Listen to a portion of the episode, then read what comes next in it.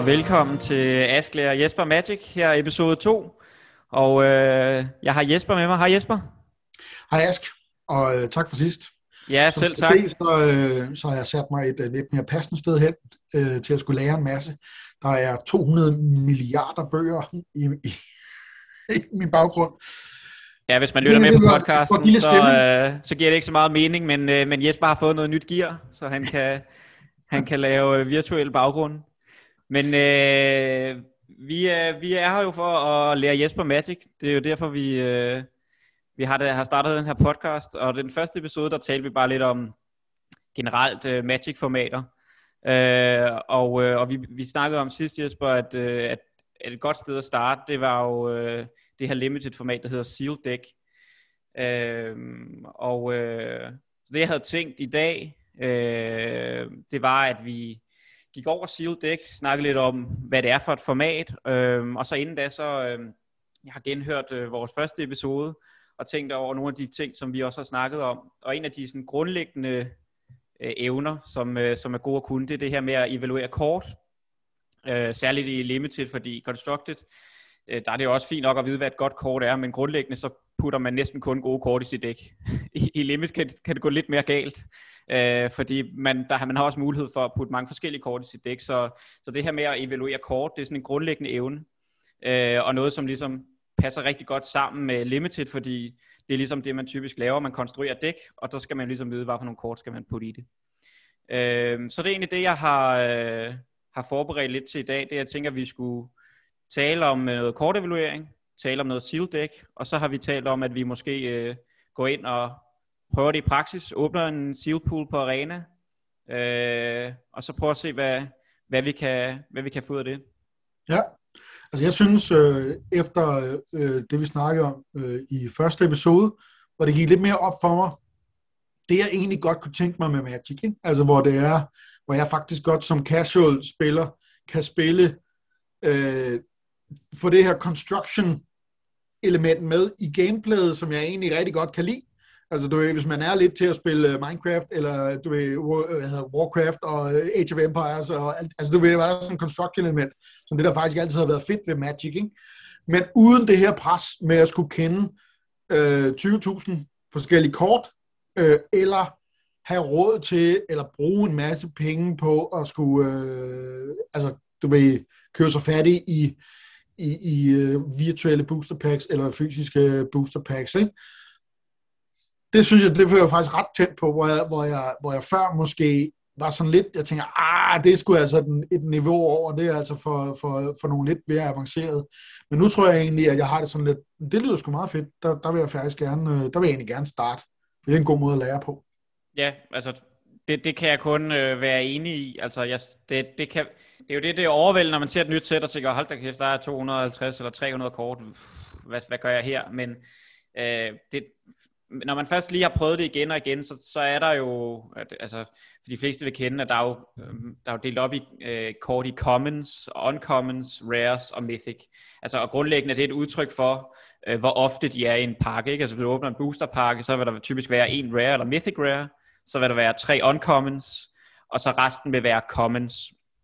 Øh, og typisk hænger, det vil sige, hvor stærkt et kort er, sammen med øh, dens rarity. Altså det vil sige, rares og mythic rares er typisk mere stærke end uncommons, og uncommons er typisk mere stærke end commons.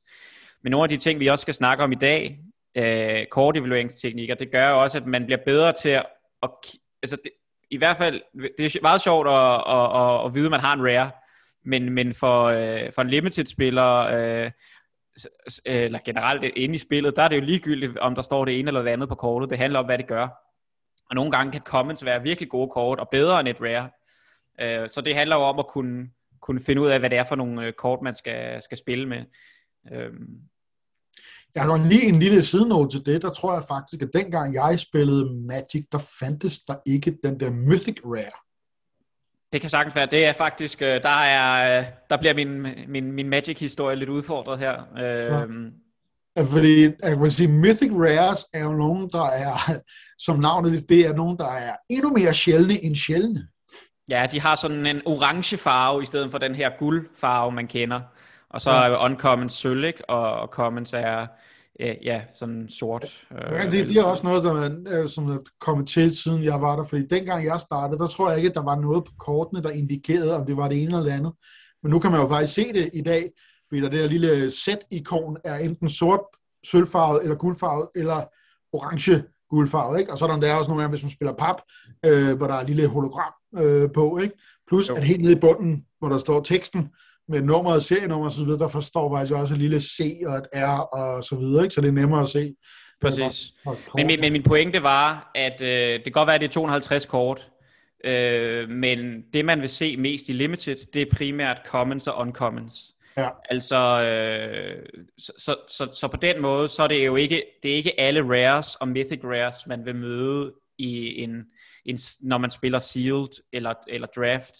Øh, det er langt mere øh, commons og uncommons, så på den måde øh, er det hurtigt, øh, vil man hurtigt vende sig til at se de samme kort igen og igen, og så en gang imellem, så hov, så kom der et, et stort nyt kort, som gør et eller andet. Men som udgangspunkt er det faktisk... Øh, Uh, jeg tror der er sådan tyve til enogtyve commons i hver farve typisk, uh, så det er ligesom dem, det er, det, det er typisk commons og uncommons, der definerer et, et limited miljø. Ja, yeah.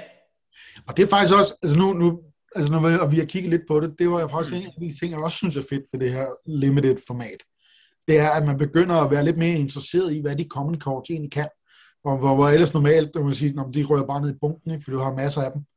Men når du spiller det her limited, så, så er det faktisk ret fedt at sidde, altså, og det tror jeg igen er bedre til, at man får en forståelse for, hvordan tingene hænger sammen. Også sådan, sådan at hvis man skal spille constructed, øh, standard, altså der, hvor man bygger sit, at det ikke er alle de kort, man har, øh, at man så bare har en bedre forståelse. Det er min øh, antagelse i hvert fald. Men du har helt ret. Altså det er sådan set den første lektion, vi kommer til at have i dag i mit slideshow, det er kortevaluering. Og det er en grundlæggende evne. Øh, det, altså, det handler ikke om, om kortet er common, eller rare, eller mythic rare. Hvis det er et godt kort, hvis det gør noget godt, øh, så kan man også, altså, så, så er det godt, så kan man spille det i Magic, ikke? Mm. Øh, så så det, det, det er helt klart en evne, vi, altså, som vi skal have forbedret hos dig. Det er din kortevaluerings...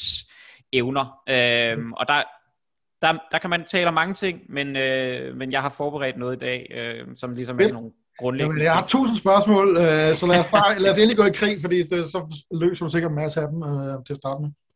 Yes, men øh, lad os prøve at, øh, at dele min skærm, øh, og den her gang i fuld skærm, og så må jeg jo få, øh, oh, for, for lydsiden her, sørge for at prøve at og være så, øh, forklare så godt som muligt. Men grundlæggende set... Det kan øh, også godt være, at vi lige hurtigt skal nævne, at de her øh, videoer, som vi optager, øh, vi optager også en video, mens vi laver det her, ikke? Øh, jo. Fordi du deler din skærm og viser nogle ting, at man, øh, man kan jo se det på YouTube, og adressen til YouTube-kanalen, den vil stå et eller andet sted i nærheden af, der hvor man øh, ser det her podcast, ikke? Vi har ikke fået helt på plads endnu, hvordan det ledes, men det kommer i hvert fald til at være links, Øh, hvis man går ind øh, et eller andet sted i nærheden, og så man kan se ting på YouTube også, ikke? Lige præcis. Så, så det jeg har gjort nu her, det er at jeg har delt min skærm og, øh, og åbnet det første slide, som har overskriften card evaluation, eller det kunne også være kort evaluering. Og det er sådan en, altså grundlæggende set, og det kan man godt tale om, det er, hvad er et godt kort? Altså det er sådan set det, som man, man starter med at, at både stille sig selv det spørgsmål, både constructed, men særligt lidt limited, fordi at man jo ud af de kort, vi talte om booster draft, hvor man får femogfyrre kort, eller sealed deck, som vi skal snakke lidt om i dag, hvor man har halvfems kort, der handler det om at finde ud af, sådan, når man, hvad for nogle kort skal jeg rent faktisk spille? Altså, hvad, hvad, er, hvad, hvad er et godt kort? Øhm, og, øh, og jeg har taget, taget med, men jeg har taget to sådan, teorier med, eller hvad man skal sige, øh, som, som man kan... som er sådan nogle grundlæggende teorier, som hvis man kan dem, øh, så kommer man måske tres, halvfjerds, firs procent af vejen hen mod at kunne evaluere et, et, et godt kort. Altså, øh, og, og hvis man kan forstå dem og, og bruge dem i praksis, det er jo, sådan, sådan er det altid, der vil altid være undtagelser og sådan noget, men hvis vi starter her, øh, så vil jeg sige, og hvis man forstår dem, så kan man, så er man rigtig godt skridt hen ad vejen. Øh, og det første, vi kaster os ud i, det er det, der hedder the vanilla test, eller vaniljetesten. Uh, og jeg tror faktisk, den stammer fra den podcast, uh, som hedder Limited Resources, som er sådan en kæmpe... Altså det, det er måske det største uh, flagskib for, for en Limited podcast. De har en... Jeg tror, de er oppe, på, oppe i afsnit fem hundrede, uh, og, uh, og de har engang introduceret den her test. Uh, så, men det var også lige et anbefaling til Limited Resources, det kan komme en anden gang. Men grundlæggende vaniljetesten er, at man tager et korts converted mana cost. Det må jo lige være irriterende, ikke? Og bare stille ja. et spørgsmål. Hvorfor hedder det vaniljetest? Yes. Altså, øh, man kalder et vanilla creature. Øh, det er en, for eksempel en to to, altså to power, to toughness og ingen abilities. Øh, det er helt klassiske eksempel fra sådan gamle kort, gamle dage. Det er et kort, der hedder Grizzly Bears, øh, som er en to power, to toughness øh, og har ingen andre abilities. Det er et, et vanilla creature, taler man om. Men øh, altså, fordi jeg har hørt det der vanilla test i andre sammenhæng også. Okay. Så jeg tror simpelthen, at det her med, øh, altså det igen, det er en antagelse, øh, at vaniljetest, det handler om at ligesom at finde, altså vanilje, det er baseline. Ja, og det er, det er lige præcis det, jeg vil frem til. Altså det er, øh, det, jeg har taget nogle eksempler med øh, på nogle kort, som vi kan prøve at lave vaniljetesten på. Fordi det, det grundlæggende er, det er uanset hvad der står på kortet. Altså det, det er det, der kan være svært, især i starten. Så, fordi der kan stå alt muligt øh, med, at de har en eller anden særlig ability, eller gør et eller andet, eller man, man har, de har et keyword, som det hedder, altså flying og så videre. Det kommer vi mere ind på. Men uanset, hvis man kigger væk fra det, så det eneste, man kigger på, det er converted mana cost, og sammenstiller det med power og toughness. Så vi prøver netop at få en eller anden baseline, en, en, en, en, en vaniljetest af, kan, hvad kan det her kort? Og det, det er sådan set det, vaniljetesten gør. Øh, Sammenstillet med det, eller hvad man skal sige, ud over det, så, så, så har man brug for noget baggrundsviden. Øh, fordi som udgangspunkt, så skal man jo så vide, når man, okay, men hvad, hvad, hvad er et acceptabelt rate for at sige at betale? Hvis jeg betaler en converted mana kost, en blå mana, hvad vil jeg så gerne have af power og toughness? Og sådan, som tommelfingerregel, øh, så vil man gerne sige, jeg skal i hvert fald have Uh, en power og en toughness for hver converted mana cost. Sådan. Og typisk er power lidt mere vigtigt end toughness. Og igen, lidt indskydt spørgsmål der, fordi nu tænker jeg lige på, der har jeg lagt mærke til, blandt andet efter at høre den der limited resources, som du har anbefalet mig, at når folk de omtaler et kort, så siger de altid, for eksempel hvis nu skal kigge på den der Gnottvold Recluse, yes. øh, så siger de to og en skov, eller to og en grøn. Yes. Så, så når vi siger mana cost, ikke, hvis man nu skulle lige, bare uden at vi skal gå fuldstændig i detalje med sådan basic regler, men så er det jo altså den der lille pris, der står oppe i øh, højre hjørne på kortet, ikke, hvor der står et tal, og så står der et eller andet øh, symbol. Yes. Altså converted mana cost er et udtryk for den samlede betaling, man skal betale for et kort for at spille det. Øh, og så taler, betaler man øh, det kan sige, hvis der står et et-tal, eller to-tal, eller tre-tal i sådan grå, så er det det, der hedder en generic mana cost. Øh, så det betyder, at du kan bruge hvilken som helst mana.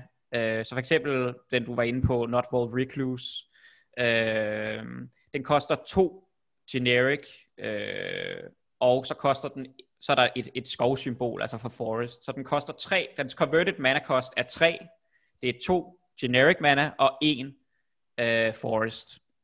Så den samlede converted mana cost er tre. Øhm, og det er ligesom, så, så, ja præcis, for at vi, man ikke taber nogen, men det er det, det, det converted mana cost, den samlede betaling for et kort.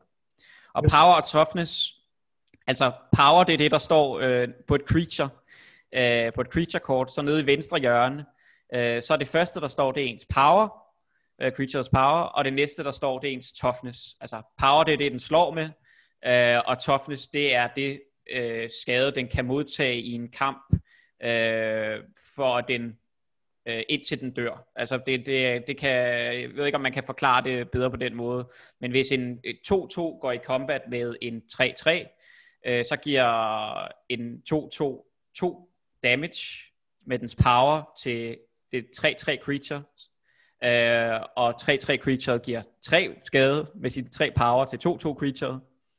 Øhm, og det der så sker, det er, at fordi at tre er højere end to på to-toerens toughness, så dør den, mens tre-treeren modtager to damage og har stadigvæk en, et liv tilbage, fordi den har tre toughness og overlever. Det var måske, øh, jeg ved ikke på lydsiden, om det blev for kompliceret, men grundlæggende set, så... Øh, det er jo også noget, så... sige, det er jo, øh, altså det er jo, det er jo, det er jo basic-reglerne, ikke? Jo, jo. Det vil, sige, det, det, det vil jeg sige, det kunne jeg også godt huske, det der, sådan nogenlunde, ikke? Der var andre mere komplicerede ting, som jeg ikke kunne huske. Så lad os bare sige, at, øh, at det er godt nok. Ellers så har vi jo de her reference-sheets og alt det der, som vi kommer til at lægge op et sted, øh, hvor man kan sådan få, gå mere i detaljerne med, med de her enkle ting, ikke? Jo, men tilbage til vaniljetesten. Det vil sige, det er en sammenstilling af en converted mana cost og power og toughness. Så som udgangspunkt, så, så vil vi gerne have en power og toughness for hver gang, at vi har en converted mana cost. Men en et-et for en, øh, det har man, øh, det er som udgangspunkt ikke et særligt ønskværdigt kort, fordi øh, det, det er sjældent, at en et-et for en kan det, der hedder trade med et andet kort, eller, eller at, at, at et kort værd i sig selv. Til gengæld, som udgangspunkt, så er vi meget glade for en to-to for to. Men der bliver der altså nødt til, fordi hvad betyder det ligesom at trade, og er et kort værd i sig selv? Altså, det, det, ja, det. ja, altså øh, et creature kommer jo i spil, når vi spiller det. Øhm, og, og, og hvis du spiller en et-et for en mana, og den ikke har noget andet tekst, Øh, så kan det godt være, at den kan give en skade til din modstander i turen efter den kommer ned, og måske en skade mere, men derfra øh, så kan den nok ikke bytte med et andet af modstanderens kort. Man er meget interesseret i øh, at ens kort som udgangspunkt minimum bytter for et andet kort af modstanderen. Fordi Hvad betyder det?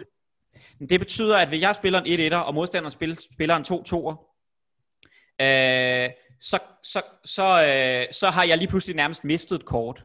Altså jo, jeg, jeg brugte et kort på at give ham en skade, måske det første tur, jeg kunne nå at angribe ham, men derefter han spiller en to-toer, så har jeg sådan set mistet et kort. Jeg har mistet en ressource, hvorimod hvis det var en, en to-toer, så er der en større sandsynlighed for, at mit kort kan bytte med en af modstanderens kort, udover at det kan give ham skade, og det kan blokke og sådan noget, så kan det i hvert fald højst sandsynligt bytte med en af modstanderens kort, sådan så jeg har brugt et kort, og modstanderen har brugt et kort.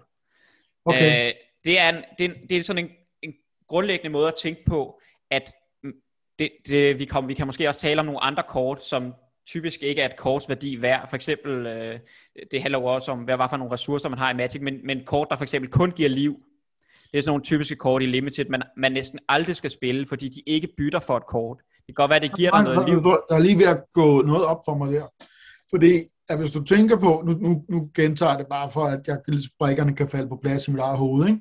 Yes. Hvis du har det her dæk, hvor du har fyrre kort, og modstanderen har også dæk med fyrre kort, når du siger det der med at bytte, så er det jo fordi, at vi har i princippet fyrre ressourcer, og hvis du har en, en af dine ressourcer, ikke kan kan skaffe ham af med en af hans ressourcer.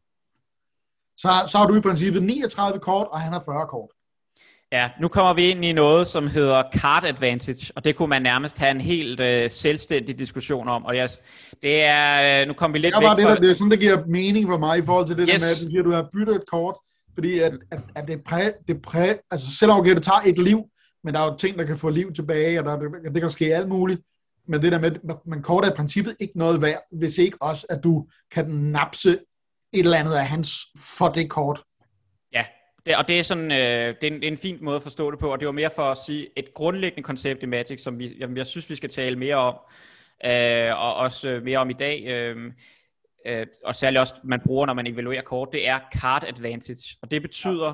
at gode, altså kort, der kan give mere end et korts værdi. Altså hvis vi nu siger, at det er en, det kan, udover at kortet er en to-to for to, så kan det måske også øh, ødelægge en af dine andre øh, af modstanderens creature. Så udover det, det, vi har byttet for, øh, du har spillet et kort og brugt et korts værdi, jamen så kan det måske både ødelægge en af modstanderens andre creatures og bytte med et andet kort. Det vil sige, at du har fået to korts værdi for et kort, og dermed har du opnået card advantage. Og card advantage finder man typisk øh, på kort, der for eksempel kan trække to kort for et korts værdi. Et, et gammelt kort, typisk kort, det er sådan et, der hedder Divination.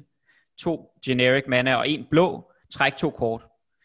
Det kort, det giver card advantage. Det vil sige, at du får en ressource for, for, eller du får to kort for en ressource, og dermed har du opnået en fordel over din modstander. Samtidig en anden, en anden typisk øh, måde at se card advantage på, det er det, der hedder øh, discards effekt. Altså en klassisk kort, det er det, der hedder Mind Rot, som koster to generic mana og en sort, øh, og gør, at modstanderen skal discard to kort. Så du bruger et kort, og modstanderen skal discard to kort.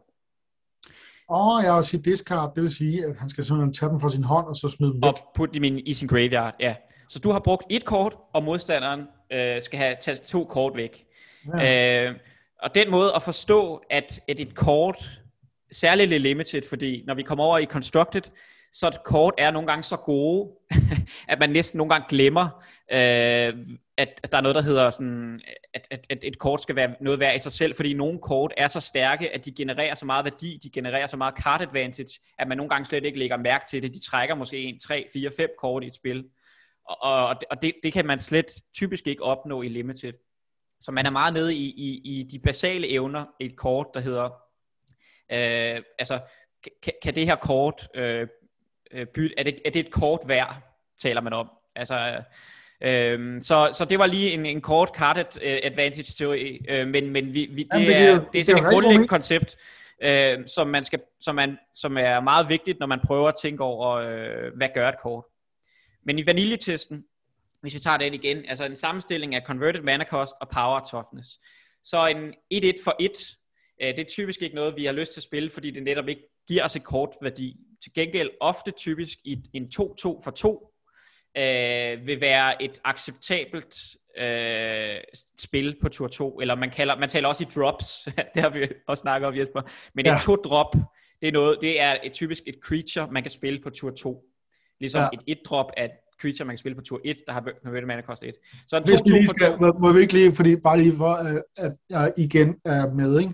Grunden til, at der er sådan noget, det er jo fordi, at man lægger og må kun lægge i princippet, øh, medmindre er der et eller andet, der gør det, men du må lægge et land, og det er jo det, man får med hver runde. Ikke? Det vil sige, at i det første runde, der kan du kaste noget, der koster en, og i den næste runde, der kan du i princippet kaste noget, der koster to. Og yes, det er ligesom det, man kalder to-drop og tre-drop og så videre. Ikke? Ja, man taler om landdrops. Det vil ja. sige, på tur et må du have dit første landdrop, og på tur to har du dit andet landdrop og dit tredje landdrop.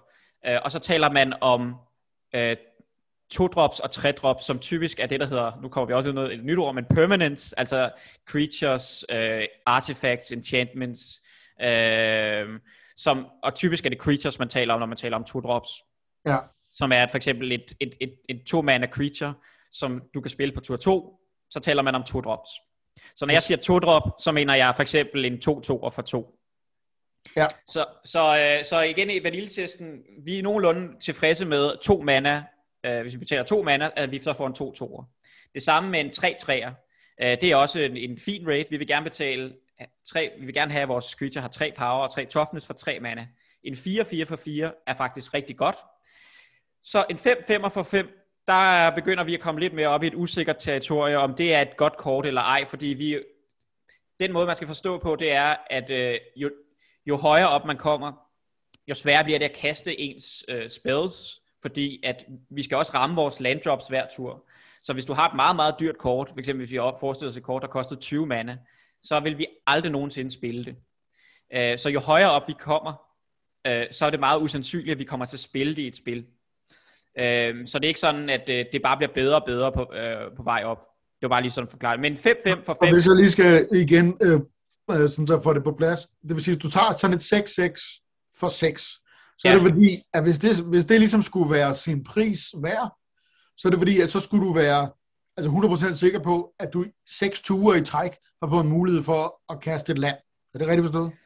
Jamen ikke helt, fordi okay. øh, det, er, det er rigtigt, at en, hvis, i, de, i den ideelle verden, hvor vi, så, vil vi, så vil vi gerne, det er også et grundlæggende koncept i Magic, at man gerne vil bruge sin mana hver tur. Det er sådan en af de grundlæg... altså det er en af de første tips, som jeg kommer til at give dig, når vi kommer over til gameplay, det er, prøv at bruge din mana hver tur. For typisk den, der bruger mest mana, altså bruger alt sin mana hver tur og spiller spells. Det er typisk den, der vinder, fordi man har kastet flere spells end ens modstander. Det kan godt være, det lyder banalt, men det er noget af det, der er det bedste. Så hvis vi, hvis vi, hvis vi antager, at vi på tur et spillede et et-drop, et to-drop og tre-drop osv. op til tur seks, hvor du så lige præcis sol, måne og stjerne har alignet, og du så kaster dit seks-drop, ja, så er en seks-seks for seks god, fordi at øh, du har ramt alle dine landdrops, og, øh, og du har lige præcis på tur seks noget, der du kan gøre for seks mana. Udfordringen er bare, at øh, typisk på tur seks, medmindre du har bygget dit dæk til det, så er det ikke sikkert, at du har seks mana. Øh, og hvis du sidder med en seks-seks for seks i de første øh, mange ture af spillet, og aldrig når op til seks mana, øh, så vil du hellere bare have haft en to-to for to, eller en tre-tre for tre, som du har sådan set kunne spille og gøre noget mod modstanderne. Det er, nu, nu kommer vi også ind i noget, som, øh, som jeg kommer til, ind, kommer til at tale lidt om lidt, som hedder mana-kurve. Som grundlæggende, okay. han, grundlæggende handler om, at man gerne vil have nogle forskellige øh, spells på forskellige dele af sin, øh, sin mana-kost, som er jævnt fordelt. Men, øh, men, men, men, men det, er, det er sådan grundlæggende konceptet, at, man, øh, at, at jo højere op man kommer, hvis vi kommer over en syv-syv for syv, vil jeg, eller en otte-otte for otte, det er, der er vi oppe i noget, som, som ikke rigtig består vaniljetesten. Selvom det lyder øh, fornuftigt, så er det simpelthen en for dyr kost at betale for et seks eller et syv mandes spil. Vi skal jeg simpelthen også, have noget mere pap. Altså, jeg har prøvet flere gange, og det kan jeg også huske fra dengang, jeg spillede meget pap det, tilbage i halvfemserne. Det der med, at du har et eller andet beast, du ved, som bare kan jævne modstandere med jorden, men til gengæld så koster det så meget, så du kan godt risikere at sidde, du trækker det, og så sidder du bare med dem i hånden, men du når faktisk aldrig at, at få det kastet, fordi at øh, du enten ikke får land for, eller, eller modstander har et eller andet, der er hurtigere eller noget, ikke? Så, så ja, det giver god mening. Yes, og det kommer vi ind på, når vi taler om mana curve og som, øh, om lidt. Øh, men, men jeg har taget nogle eksempler med, for det kan lyde lidt abstrakt. Så for eksempel, øh, det, det, det vi ligesom skal gøre, nu har jeg sat to to-drops op og to tre-drops, altså to creatures øh, fra det seneste Kaldheim-sæt, øh, der koster begge to, øh, to mana, øh, og så, så har jeg bare taget grønne kort. Men for eksempel, hvis vi kigger på den her Guardian Gladewalker, ja. Som er et, øh, den koster to mana, en generic og en forest, så den har en C M C, converted mana koster på to, det er et creature, og hvis vi så kun øh, kigger på, at det er et creature, den koster to, så er det en et-etter. Det kan vi ikke lide så.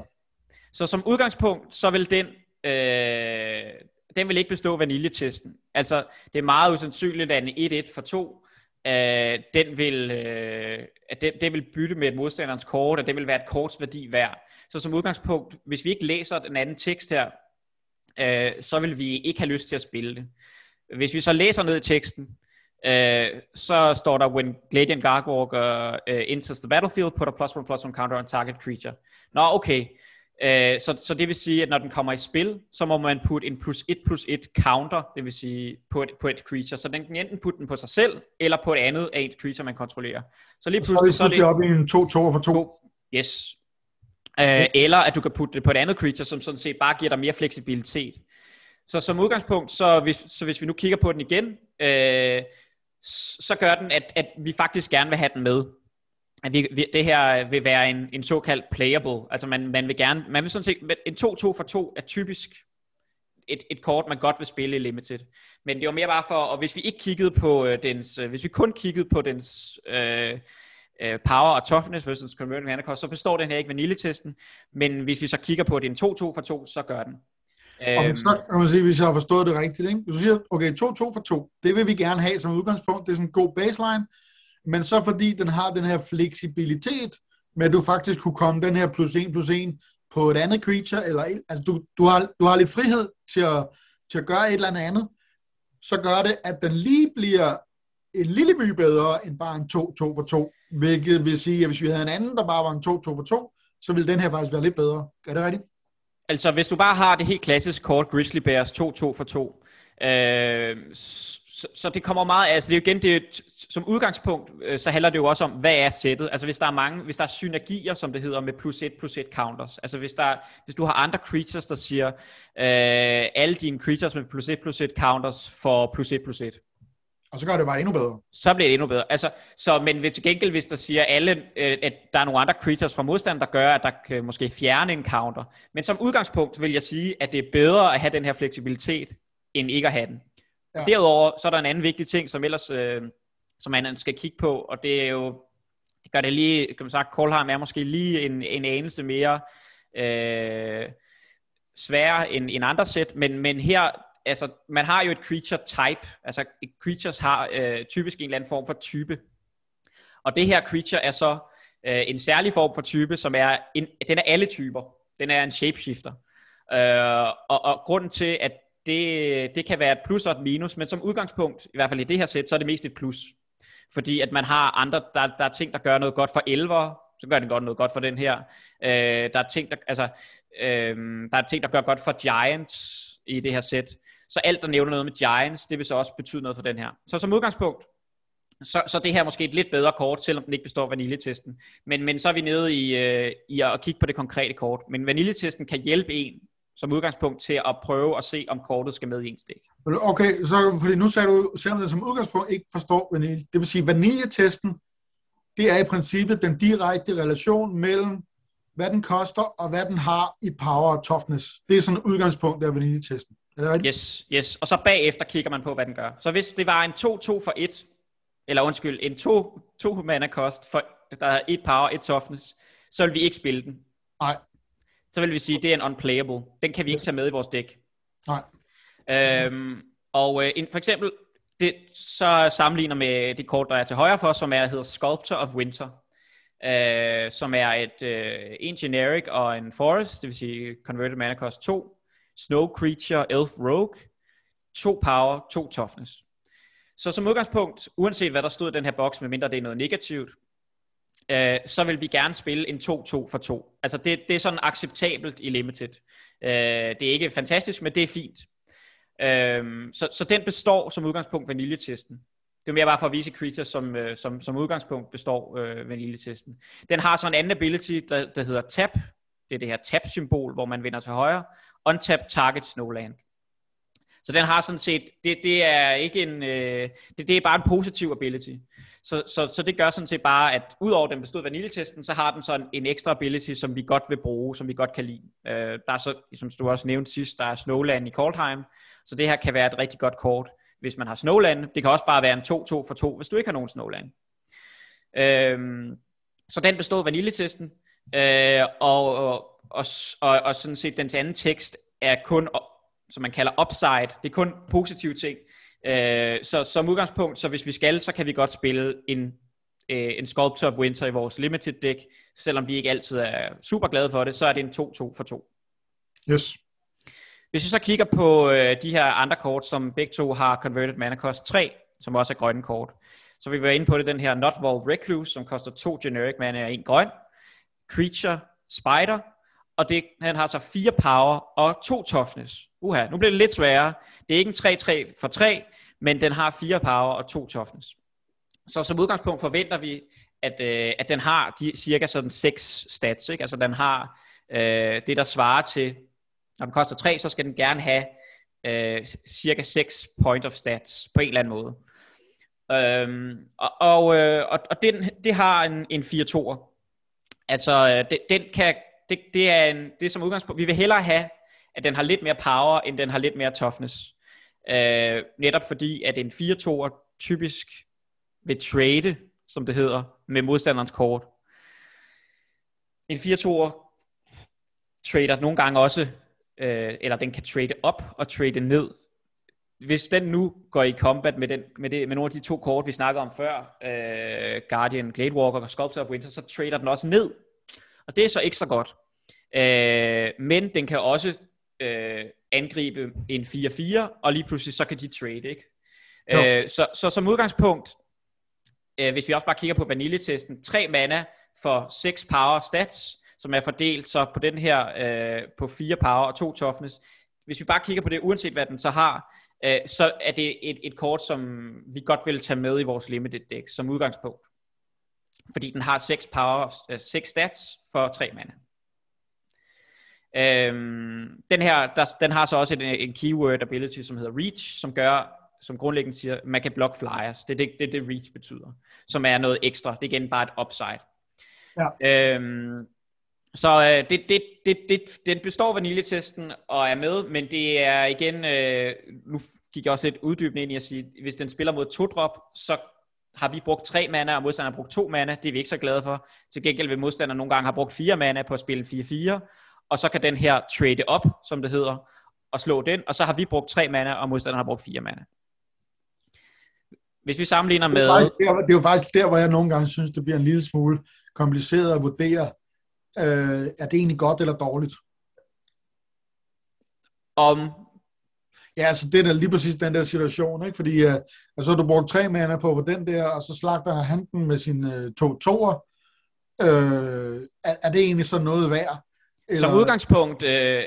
er det altid dårligt, hvis du har brugt mere mana end modstanderen.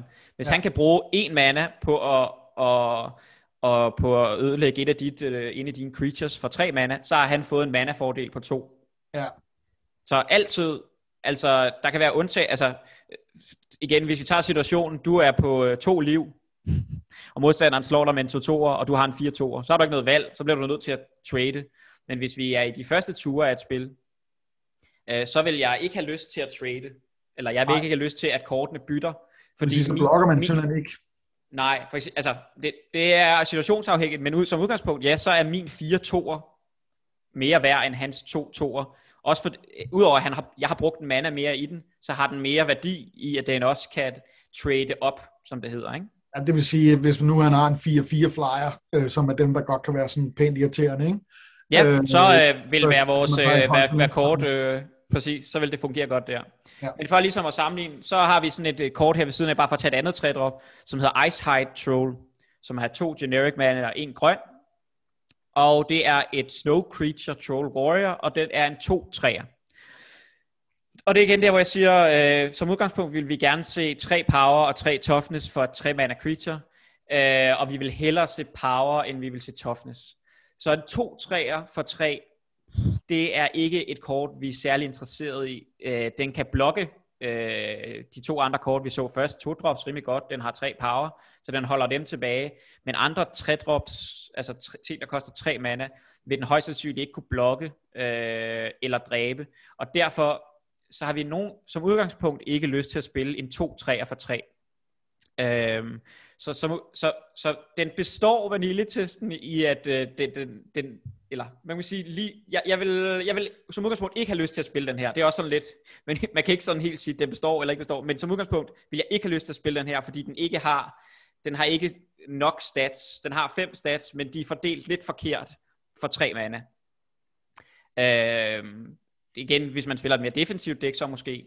Men det er mere bare for at sige, hvis vi kun kigger på dens power og toughness ud fra hvad den koster, så er en to-tre for tre ikke særlig attraktivt.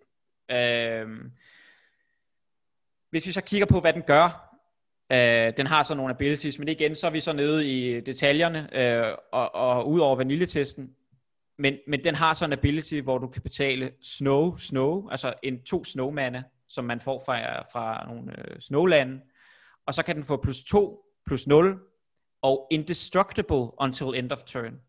Og indestructible, det gør, at når den er i, i, når den, når den er i, i kamp, så dør den ikke. Altså, så kan den... Så lige pludselig får det, bliver det en fire-treer. Og selv hvis den døde, hvis den en kæmpede mod en tre-treer, så vil den ikke dø. Så det er rigtig godt. Indestructible er en virkelig, virkelig god øh, ting at kunne. Øh, men den koster så øh, snow, snow. Så lidt for at sige, som udgangspunkt, så er det ikke et særligt attraktivt kort, en to-treer for tre. Men den har så den her ability, der gør, øh, hvis, man har, hvis man kan betale to snowmane, at den er rigtig god. Det er også det, jeg lige kom til, altså, fordi så er jeg på at sige, hvis nu siger, okay, vi, vi, kan man gøre det her, det spørgsmål, ikke? Hvis nu siger, okay, nu regner du den der effekt med i evalueringen, og så siger, okay, så bliver det en, så bliver det en fire-treer, som har indestructible, det kan vi godt lide, men til gengæld, så, så koster den så også fem øh, converted mana cost, altså den koster fem. Er det, er det så, består den så, altså, kan man gøre det sådan? Nej, fordi at det der er udfordringen, det er jo at, øh, at, at så vil du udover at du skal du du du skal jo gerne kunne spille dine drops, to drops, tre drops på tur tre. Så du har ikke fem mana på tur tre, du har øh, tre mana, og så i dit upkeep i næste tur så untapper du din mana, og så har du mana igen. Øh, så, så sådan kan man ikke regne det, det med. Men det er selvfølgelig et upside, at den kan, så at sige, pumpe sig selv, som man taler om. Altså den kan, den kan give sig selv mere øh, power. Men særligt ved det her, øh, så, så skal man også huske, at det her, det, det her kan ikke betales med basic-landen. Altså det er ikke bare basic-landen, du kan putte i dit dæk. Det er snow-landen, som man skal drafte, eller som man skal åbne i sine seals. Så det, det, det, det her, det gør, at det... Sådan set grundlæggende siger den, det, jeg er en to træer, og så har jeg den her meget svære øh, kost, som du kan betale, hvis du har bygget mit øh, dække rundt om mig, som gør, at jeg er god. Ja. Så hvis du gør nogle særlige ting, så er jeg rigtig god. Men hvis, du bare, hvis jeg bare har en to træer, og ikke har nogen snowland, øh, så er jeg faktisk et rimelig dårligt kort. Øh, sådan vil der være mange. Altså man taler om, øh, at man, der er synergi imellem kort, øh, at, og at man kan også tale om kort, som... som build around. Altså der er nogle kort, som øh, man skal bygge rundt om, sit dæk rundt om, før de gør noget mere. Yes. Øhm, men igen, vaniljetesten, øh, lad os, vi, vi tager det også hen ad vejen, men, men det er sådan en grundlæggende test, hvor man prøver bare at kigge på et kort, uanset hvad der står, som kan være godt eller dårligt, og ser, sammenligner dens mana cost med dens power toughness. Og det gør man, altså igen for ligesom bare at, at, at sætte det på plads, man gør det for at prøve og lad, lad være med at lade sig forvirre af al den tekst, der kan være på et magic kort, som er godt eller dårligt. Selv, altså, især hvis det kun er noget godt, så skal man lige huske, okay, det her er en tre tre for tre, så kan godt være, der står et eller andet, man skal betale otte mana og gøre alt muligt, og fint nok. Og det kan godt være, at jeg aldrig får brugt den ability, der koster otte mana, men det er en tre tre for tre, ja. Og derfor er det et fint kort at tage med i sit limited deck. Yes. Eller det kan være. Så det er, det er sådan den... Det kan man, øh, det, så har man i hvert fald et udgangspunkt at prøve at kigge på kort og se, er det her et godt, et godt nok kort til, at jeg vil, vil spille det. Ja. Forstået? Så kommer vi ind i øh, kortevaluering øh, plus lidt, lidt mere udvidet.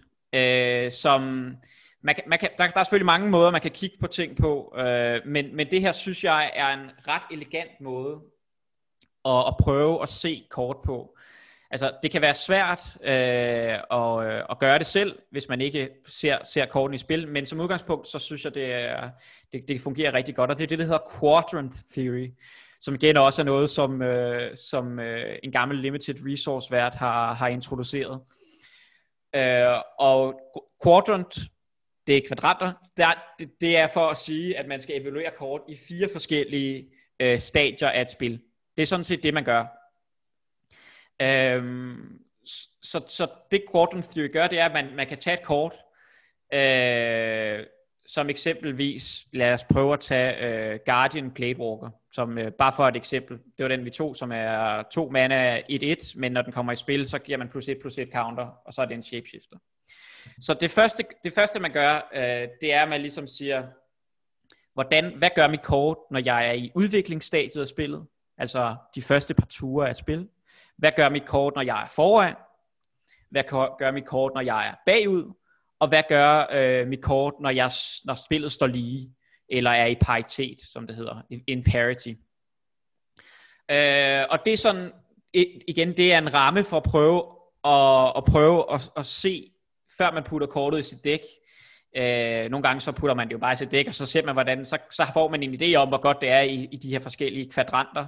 Men andre gange, så kan det være en, prøve, hvis man prøver at forestille sig, hvordan vil kortet spille ud, øh, inden, inden man når ind i spillet. Og for eksempel, hvis man tager Guardian Gladewalker, i udviklingsstadiet af spillet, så er det godt at have en to mana for to. Altså, der er lige, man lige skal, yes. For lige at forstå, udviklingsstadiet af spillet, det vil sige, det er der, hvor man starter, du har fået din hånd, du begynder at lægge din første land ned, forhåbentlig, og så, og så har du nogle ting, du ligesom begynder og lægge ned nogle af de her permanents, som du snakker om før, ikke? Dem der kort, som der bliver liggende på bordet, ikke? Altså creatures og enchantments og, og, og artifacts og sådan noget, ikke? Yes, lige præcis. Og, og det er der, hvor du ligesom begynder, altså det, hvis jeg bare lige for, altså skal skære det ud i pap for mig selv, ikke? Det er der, hvor du begynder at ligesom at, at, at, at bygge op til det, som du egentlig havde tænkt, dit dæk skulle kunne, ikke? Jo, altså nogle gange så øh, en, en gameplan i Limited, øh, altså i forhold til Constructed, hvor man har sådan nogle mere større gameplans, øh, så er det ikke altid, man har den helt store plan i Limited nogle gange. Altså det er nogle gange bare at spille nogle creatures og slå dine modstandere. Okay.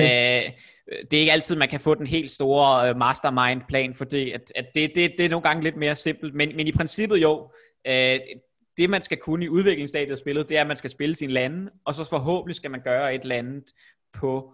Øh, på bordet, som det hedder, ikke? Altså man kan spille nogle permanents, eller man skal spille nogle spells, der, der gør et eller andet. Øh, så, så det er ligesom... Hvis vi hvor langt det varer udviklingsstadiet? Jeg vil sige øh, tommelfingerregel til tur pff, tre. Okay.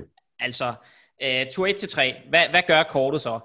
Øh, og øh, og der, det, man siger, et, et, et, et, et to-mana-kort gør noget i, i starten af spillet. Altså det har en effekt på spillet. Det, det er altid, altså typisk Magic-spil i dag, øh, tager måske mellem, et, et Limited-spil tager måske mellem otte ni, syv otte ni ture. Så, hvis, så, så, så, så det, at det gør noget på de første tre ture, er, er, er noget positivt. Øh, så hvis vi bare siger, det kan, det kan, man kan spille det på tur to, og det gør noget. Så på den måde, så, så, så, så, så, så er vi sådan set med med en, med en to-mana to-to. Yep. Hvad gør mit kort, når jeg er foran? Jamen hvis vi siger, at øh, foran, det betyder, at du har flere creatures til spil end din modstander. Eller du, er, du presser din modstander, du angriber, du kan angribe, uden at han kan blokke ordentligt. Jamen så kommer den her ned, måske kan den øh, lægge et, et Et, et plus et plus et counter på en af dine andre creatures. For eksempel hvis øh, nu har du foran øh, og har skidt skade til din modstander, så spiller han en fire fire, og du har en fire fire, så kan den her komme ned og lægge en counter på din fire fire, så det bliver en fem femmer for eksempel, og lige pludselig kan du blive ved med at angribe. Så den har sådan en, en, en, en fordel i, at den kan, øh, den, kan, den kan blive ved med at skubbe din fordel. Men altså Det, det er heller ikke noget helt fantastisk kort, altså en, en et, øh, du, at du kan give en af dine andre creatures, for eksempel, eller du kan lave den her som en ekstra, et ekstra creature, når du får en, er ikke noget helt vildt godt. Altså, det er, det, det, det er okay, men det er heller ikke noget, der ændrer spillet markant. Og der, vi er stadigvæk i uh, Guardian Gladewalker der. Yes, som, lige præcis. Guardian Gladewalker, altså den her... Ja. et et for, for to, som kan have en plus et plus et counter på. Og hvis man så siger det næste stadie, hvad gør mit kort, når jeg er bagud? Øh, jamen, en to to for to, hvis du er bagud, kan i hvert fald blokke. Ikke? Altså, det, der er ikke noget, den kan i hvert fald komme ned, og så kan den blokke modstanderens creatures. Måske kan den, hvis din modstander har en tre tre, og du har en to to i forvejen, så kan den her komme ned og også være en to to, og så kan du blokke med begge dine creatures. Så det kan den i hvert fald, altså selv når jeg er bagud. Men hvis man er meget bagud, øh, det er jo sådan naturen af et to-mana-kort, altså så bliver den jo bare kørt over af et større creatures. Så det er heller ikke noget helt fantastisk kort, når du er bagud. Den kan, men, den, men med creatures med power og, og toughness, kan i hvert fald gøre noget, når man er bagud, men det er heller ikke sådan et kort, der siger, ødelæg alle modstanderens creatures, når man kommer ned, eller et eller andet fuldstændig vildt, eller, eller, altså, eller dræb bare et af modstanderens creatures, når man kommer ned, noget af den stil, som gør, at man kommer tilbage. Så, så den har svært, det er et svært kort at hjælpe en med at komme tilbage, andet end den kan blokke. Fordi typisk, når man er under angreb, og man er bagud, så er det det, man bliver nødt til at gøre, det er, at man bliver nødt til at blokke modstanderens creatures, for ellers dør man. Altså, den kan blive kanonføde i virkeligheden, ikke?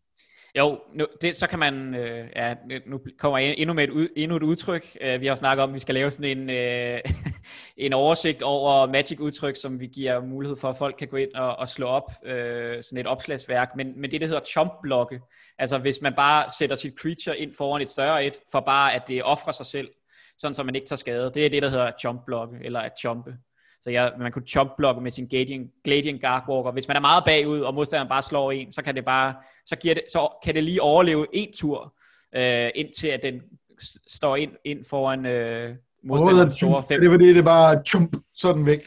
Jamen, jeg ved ikke lidt, det kommer jo engelsk, men altså, ja, chomp, det er, at jeg chomper, ikke? Jeg chomper ja. Med min Guardian Gladewalker, så, så trader det ikke. Det er jo også det, der er, du har, det er jo det, der er hele humlen her. Hvis ja. Modstanderen spiller en fem fem, og du er på fem liv, og du chomp-blokker med din Guardian Gladewalker, så har du fået fem liv, fordi du skulle ikke tage fem skade, men du havde ikke noget valg. Til gengæld har du mistet kort, og modstanderen har ikke mistet kort. Ja. Så det er noget... Så balladen er der næste tur, men du, du får lige lov til at overleve en turn mere. Ja, men øh, så når jeg er bagud, pff, ikke, ikke noget særligt. Og hvad gør mit kort, når, jeg er, når spillet står lige, er i paritet? Øhm, igen, pff, det er nok minimalt, hvad en to to for to gør, hvis, øh, hvis spillet er lige. Øh, I har begge to måske tre fire creatures. Øh, nogle er en to to, og nogle er en tre tre, og en fire fire. Det kan være, at den her counter, som den kan lægge på, kan gøre et af dine creatures større, så det kan angribe. Men det er heller ikke noget, som sådan ændrer spillet grundlæggende. Øh, ja, altså nu er jeg bare helt blank, ikke? Altså det, kommer det fra skak eller hvad? Hvad betyder det der paritet? Er det bare, man er... Man Jamen jeg tror, det er, det er bare et engelsk udtryk, som jeg har, som man bruger, altså man, man taler om, at boardstatet eller boardet er en parity. Altså, okay. Og det, grundlæggende det, det betyder, det er, at, øh, at der er ingen, der kan angribe. Altså hvis jeg har en to fire, og modstanderen har en tre tre, og så kan han ikke angribe. Men jeg har, han har måske også en, øh, det ved jeg ikke, han har også en tre tre, så jeg kan heller ikke angribe ved min to fire, så blokker de bare hinanden. Altså, bordet er i paritet, der er ikke nogen, der er den aggressive spiller, eller den defensive spiller. Vi står sådan set bare lige, ja. øh, indtil man, øh, man, man taler om, man breaker et board stall. Et board stall er, når bordet øh, sådan står stille, og at der er nogen, der kan angribe, eller, eller, eller øh, ja, at indtil der typisk er en eller anden, der kan angribe, ikke? Ja. Øh, så når, når, når bordet er i paritet, øh, det er en rigtig god evne for et Magic Kort at have at komme ned, og så lige pludselig så ændrer det fra, at man stod lige til nu, at man lige pludselig foran, eller det gør, at man kan, kan begynde at angribe, ikke? Så, øh, så ja, det var, øh, der er både vaniljetesten, som kan sige noget om, Øh, sådan helt grundlæggende, hvad, hvad forventer vi af power toughness for en converted mana cost, og quadrant theory putter kortet lidt mere ind i en kontekst af et spil, for at prøve at se, øh, hvordan fungerer det her kort i forskellige øh, sådan situationer i et spil, og det kan være utroligt svært, øh, og, og den, det man som mere erfaren spiller typisk bruger, det er jo, at man har en referenceramme. Jeg har tidligere spillet med en to to for to, så jeg ved, Øh, hvordan den opfører sig i, i udviklingsstadiet, når vi er i paritet, når man er foran og så videre. Og det kan man måske have svært ved, når man er nyere spiller, men, men, men typisk, man opbygger jo nogle erfaringer, og så får man mere en, en, øh, en mulighed for at, at, at, at kunne evaluere, hvor godt det her kort er i forskellige stadier af spillet. Så kan man sige, altså lige præcis i forhold til det her, der kan man sige, okay, nu har jeg, vi har jo snakket om det en eller to gange før, inden vi gik i gang med at lave den her podcast, om det her koncept. Øh, og der kan man sige, hvis du sammenligner det, som vi kalder, eller det, som der hedder draft, og det, der hedder sealed, hvor at draft er der, hvor det kan, altså hvis du spiller på den her måde, som ikke er mod en bot, som vi har snakket om tidligere afsnit, eller episode, ikke? Jo. Hvor det er på tid, der tænker jeg, okay, hvis man, skal, hvis man skulle kunne alt det her, så det kræver altså det en erfaring, men der, der er det der med det der sealed, altså hvor du simpelthen bare får de her seks booster packs, og så har du i princippet lige så lang tid, som du vil, til at, at bygge dit dæk, og kan bygge det om, og så videre, ikke? Så, så, så i virkeligheden, og det var også det, som gik lidt op for mig i vores sidste episode, ikke? Det var, at, at Shield er egentlig et super fedt format, fordi der har du bedre tid til at kunne, hvis du ikke er vant til ligesom at kigge med de her øjne, til at kigge på dine kort, og bygge dit dæk sammen, ud, på, ud fra de her øh, principper. Lige, lige præcis, altså, og, og, men man kan sige, det er det, som jo folk gør, fordi de vil jo, folk i Magic vil typisk gerne vinde. Og de vil, altså, så når folk sidder inde, Kaldheim kommer ud, så kan man jo se de nye kort. Så folk, det, uform, altså det, det folk gør enten helt bevidst med, at de sætter sig ned og taler om kortene og evaluerer dem, eller også sådan, at de kigger på kortene, det er jo, at de allerede har brugt noget hjernekapacitet på at evaluere kortene, inden de møder op. Så når jeg kigger på en ny pakke i, i, i, i Booster Draft, eller jeg åbner mine kort i Sealed, så har jeg allerede brugt noget mental energi på at evaluere kortet inden. Øh, og det er jo det man kan med internettet i dag, og man, man kan se alle kortene og så videre. Så det er mere, men Sealed giver det der mulighed for, hvis man ikke har så meget tid, at man ligesom møder op. Det er jo også derfor, det er altid, som jeg nævnte sidst, det er altid det format, som øh, man spiller til en pre-release. Vi kommer ind i Sealed lige om lidt, det er mit næste slide. Men, øh, men, men Sealed er altid det, som, øh, som man, man, når man, når der er helt nyt sæt, typisk vil, vil sådan en weekend som den her weekend, tror jeg, være sådan en weekend, hvor man gik ind og, og, øh, og spillede øh, Kaldheim og seal release, hvor man går ind, og så har du halvtreds minutter, og så skal du bygge dit dæk, ikke? Og så har man netop lidt mere tid, som du siger, til at, at starte op. Men sådan det er lige nu, når man spiller på Arena og Sealed, så har du ikke, altså, så har du al den tid, du, du vil, ikke?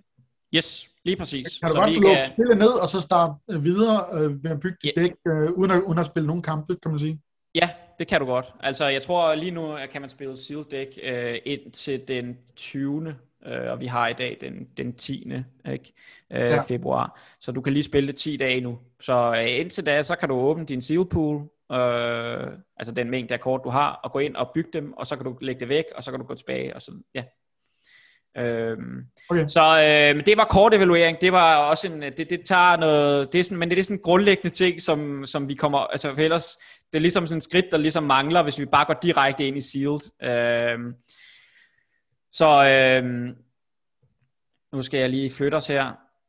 øhm, Men Sealed Deck, øh, for lige at minde folk om det, som vi snakkede om i første afsnit, det har jeg så ikke lige skrevet her, men du åbner seks boosterpakker, og der er femten kort i hver, og det betyder, at du i alt har halvfems kort, som du må bygge et dæk af. Og et dæk af de her fyrre kort, hvor treogtyve af dem er spells, og typisk sytten af dem er lande. Så det vil sige, ud af de halvfems kort, vi nu åbner i vores sealed pool, så leder vi efter treogtyve kort, vi gerne vil spille. Og det kan jo virke lidt uoverskueligt.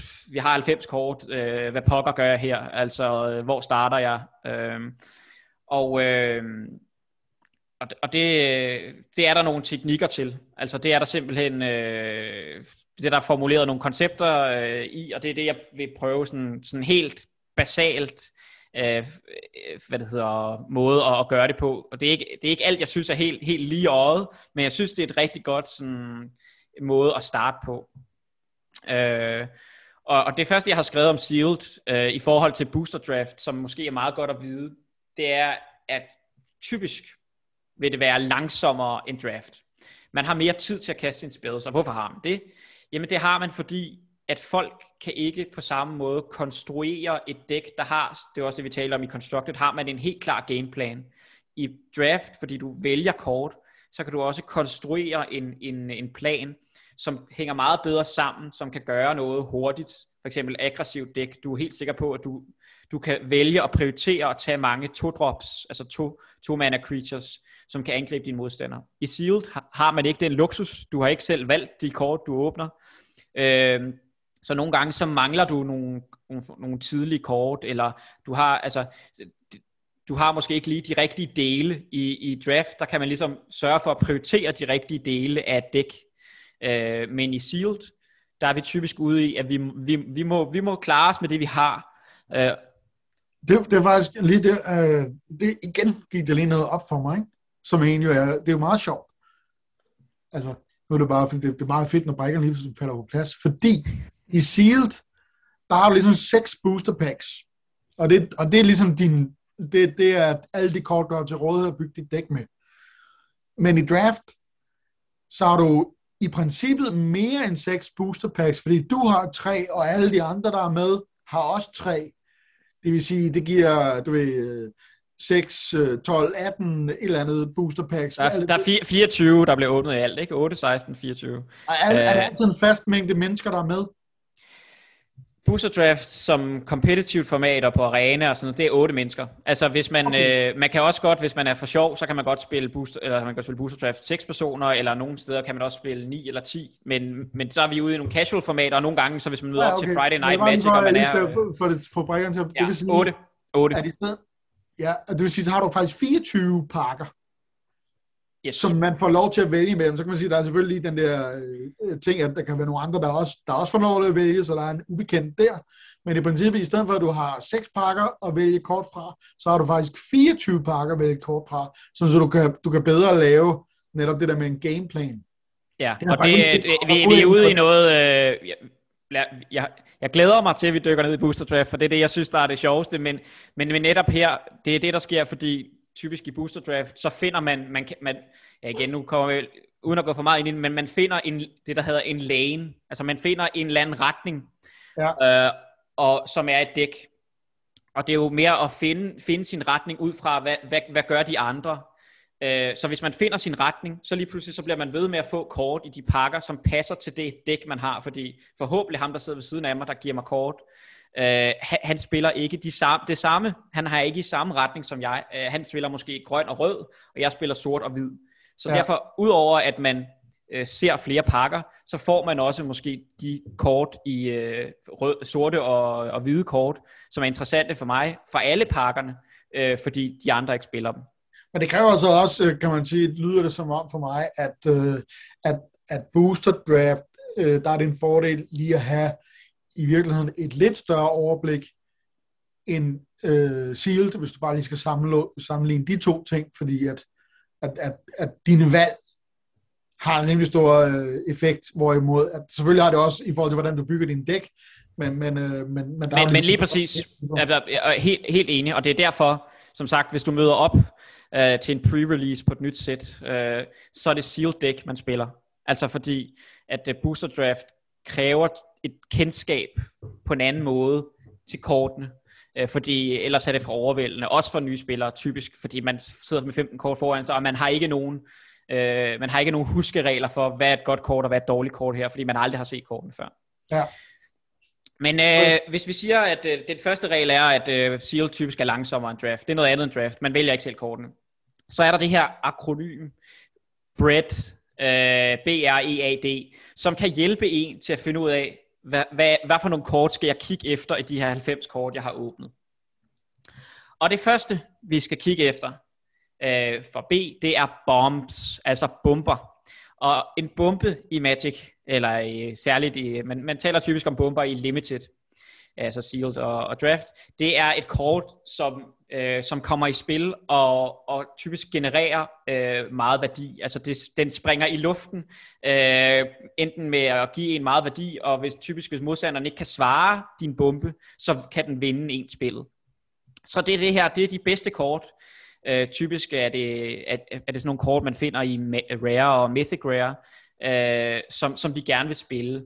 Det kunne også være et udtryk for de bedste kort, men, men, men bomber, det er sådan et, et udtryk, der også bliver brugt, også hvis man hører podcast og andet om Limited, at det her er en, en bomb. Øh, så, så, så det er sådan et, et kort, der ændrer spillet.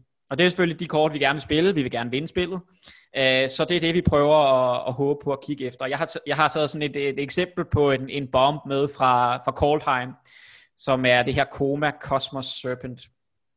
Og den har en meget dyr mana-kost. Øh, den koster tre øh, generic mana, og så to skov og to øh, islands. Altså syv øh, mana. Så, så hvis den koster syv mana, så må vi i hvert fald forvente, at den kan noget godt. Den, øh, det er en seks-sekser øh, for syv. Så sådan lidt okay for vaniljetesten. Pff, det, det er ikke sådan super spændende. Altså, så vi, den består ikke vaniljetesten, men vi må virkelig forvente, at den gør noget godt. Øh, så står der, this spell can't be countered. Okay. Det, det, det er meget fedt. Altså hvis modstanderen har en counterspell, så kan han ikke, han kan ikke bruge en counterspell på den her. Så der er counterspell at, bare lige hurtigt, det er jo fordi, at øh, hvis du kaster et eller andet, så er muligt, så findes der jo nogle andre øh, spell, som man kan bruge, sådan så at, øh, at man kan forhindre folk i at kaste det, de nu skal kaste, ikke? Jo, typisk er counterspell noget, som blå har adgang til. Ja. Øh, en typisk counterspell koster omkring tre mana. Øh, og, og, og gør, ja, som du siger, at man kan, øh, det, det hedder også, på et fint Magic-ord hedder det også permission, altså permission spells, men, men counter spells, det er sådan et, et generelt udtryk, men, men counter spells er bare ligesom at sige, at man kan sørge for, at modstanderens kort øh, bliver countered, som det hedder, at det kommer i graveyarden og ikke kommer i spil. Ja. Men øh, så vi forventer noget godt, øh, og det her så siger, at at the beginning of each upkeep, create a three three blue serpent creature token named Koma's Coil. Okay, så hver gang, at det er et upkeep, ikke kun mit eget upkeep, men også modstanderens upkeep, altså hver gang det er turen, så laver den her en tre-treer. Hold da op. Det er, det er noget, vi godt kan lide. Altså, vi skal ikke engang gøre noget, vi skal ikke betale noget. Vi får bare tre-treer hver, altså to gange, øh, hver gang det er vores tur. En gang i vores upkeep, og en gang i modstanderens upkeep. Og så står der, der derudover, sacrifice another serpent, choose one, tap target permanent, its activated abilities can't be activated this turn. Koma, og så den anden, Koma, Cosmos Serpent gains indestructible until end of turn. Den anden ability, det er den, der er den mest, øh, altså det, det vil sige, vi laver en tre, det, det der, altså det, så skal man forstå, hvad det her kort gør. Vi spiller den for syv mana, vi giver modstanderen turen videre, vi laver en tre-treer. Det der så sker, det er, at vi kan så sacrifice en af vores tre-treer for at give den her indestructible. Det vil sige, at modstanderen kan ikke ødelægge den. Vi kan bare, vi kan bare fjerne en af vores tre-treer, og så kan den her ikke dø. og, det, og vi bliver ved med at lave tre-treer. Så har den så den her ekstra ting med, at vi kan også uh, sacrifice en tre-treer og tabe modstanderens creatures for eksempel, så vi kan begynde at angribe. Men det er ligesom for at forstå, at det her kort, når det kommer i spil, det fuldstændig ødelægger spillet for modstanderen. Enten så har han et svar på den her, for eksempel en, en, en, en, en spil, hvor han kan putte den i eksil, altså det er sådan helt ude for spillet, det, er, det, det går ud over øh, destroy, som er indestructible hentyder til. Altså hvis man, kan eksil, hvis man kan putte noget i eksil, så går den i graveyard, så går den helt ud af spillet. Så enten har han et kort, som kan få det her kort i eksil, øh, i sort for eksempel, en, en, en spil, eller også så er det meget sandsynligt, at han taber spillet, hvis jeg kan lov til at spille den her. Så det her er et klassisk eksempel. Det kan godt være, der står en masse tekst, og det her er et eksempel på en, på en, på en kæmpe bombe. Altså, det er en af de bedste kort i Kaldheim Limited. Øhm, så øh, giver det mening? Ja, ja. Det er jo mening. Super. Så er vi øh, ude i øh, nummer to R, altså øh, i, i bread, som er removal. Og removal, i, særligt i sealed, øh, er det vi har brug for, fordi modstanderen også spiller sine bomber. Altså øh, du skal tænke på, øh, ja, det, folk spiller deres bedste kort, så vi har behov for at have nogle svar på modstanderens øh, bomber. Koma er så et, et, et, et, et, den vi havde lige før, et, et kort som er rigtig svært at finde removal til. Men en removal spell kan for eksempel være det her kort, som jeg har fremhævet her, som hedder Demon Bolt, som koster to generic mana og en rød. Rød og sort er typisk der, hvor man finder removal spells. Øh, og som er et instant, og så står der Demon Bolt deals fire damage to target creature or planeswalker. Så har det så noget andet, øh, en, en ability, som vi ikke behøver at tale så meget om, men grundlæggende set, så er det her en spell, som for tre mana kan give fire skade til et creature. Men det er ikke nok til at øh, slippe af med Komaen?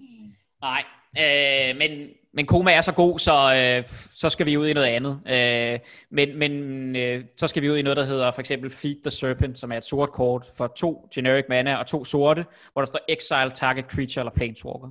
Øh, men, øh, men Demon Bolt...